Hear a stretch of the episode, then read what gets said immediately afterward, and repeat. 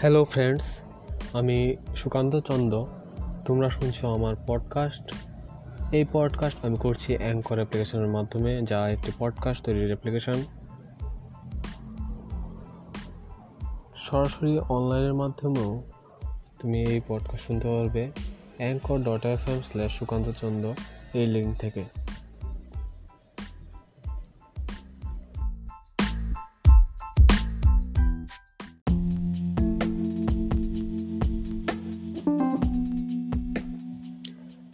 আজকে এই দ্বিতীয় এপিসোডে যে বিষয়টা নিয়ে কথা বলব, সেটা হলো মৃত্যু। মৃত্যু মানে একটা জীবনের শেষ। হোক একটা প্রাণী জীব যে কোনো তবে মৃত্যুর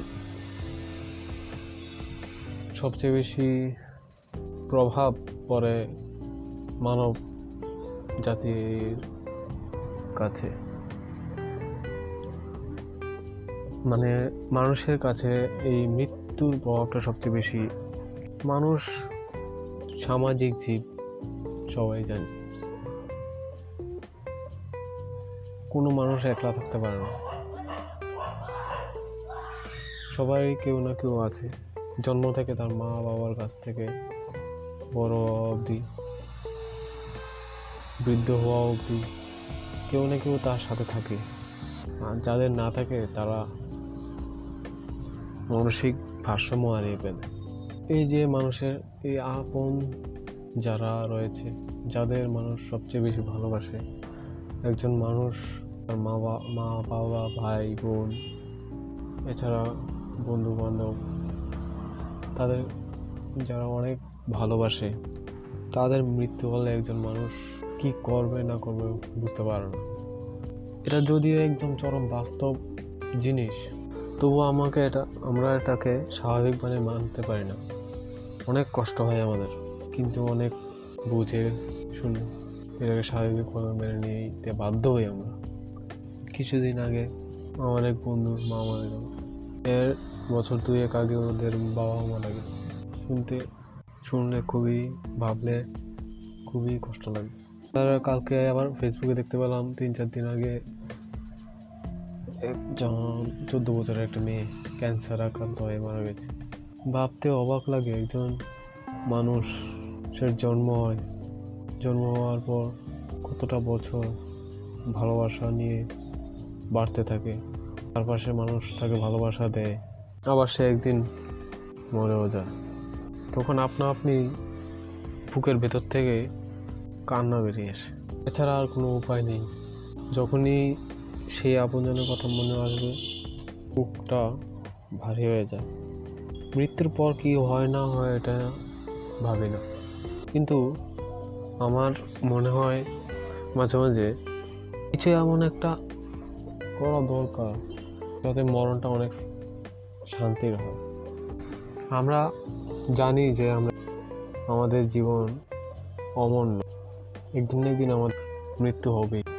তবুও আমরা প্রত্যেকটা মানুষ অনেক জিনিস আমাদের আমাদের করে আগলিয়ে রাখতে চাই। আমার আমার করে মারামারি করে। কি হয় এতে? মৃত্যুর পর সব করে থাকে। মৃত্যুর পর কি কেউ কাউকে দেখতে পারে। মোটেও না।